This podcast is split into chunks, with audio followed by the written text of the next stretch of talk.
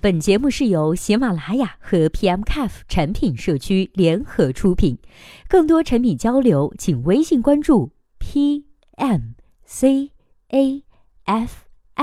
公众号获取。Hello，大家好，欢迎收听本期的节目。今天呢，要和大家来分享的文章题目叫做《怎么锻炼自己完整思考问题的能力呢》。今天为我们做出回答的这位作者呢，名字叫做职人周先生。那接下来时间，我们一起来听一下他是怎么说的吧。你需要两种思维方式：自上而下思考，由外向内思考。自上而下，以终为始，从最高层面上去想，现在最大的问题是什么呢？不断的反问自己。然后呢？如果站在老板的层面，可能是公司需要融资，公司战略层，融资需要什么呢？用户量提升、商业模式、盈利金额等等，业务战略层如何增加用户量、增加获客、减少流失、优化分享等等，功能战略层怎么减少流失、加强引导。次日，push 唤醒、简化登录流程等等功能目的层。接下来，你就可能想明白，为什么领导让你去简化登录流程了。本质上，他是想优化用户增长的闭环，实现用户增长的目的。你才可以去想，究竟这么做能不能帮助用户实现业务上的提升呢？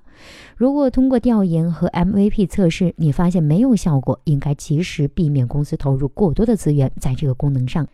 由外向内推人挤挤，从用户的角度想问题，不断的反问自己是真的吗？每当你提出一个功能，必然有其对应的场景和用户行为。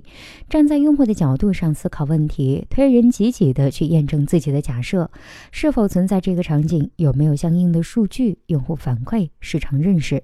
用户是否需要解决这个问题？用户行为数据、PV、点击、留存，这个功能能否解决这个问题？竞品调研、MVP 测试、A/B test。总体上来说，我觉得 PM 是一个需要内省的角色。很多的时候呢，你的思维方式和行为逻辑是在锻炼和复盘中得到提升的。别人思考问题的方式只适用于他的语境和环境，很有可能照搬过来对你完全不合适。曾经有一段时间呢，我热衷于阅读各种碎片化的资讯和他人的方法论，后来发现提取到的有效信息实在是太少了。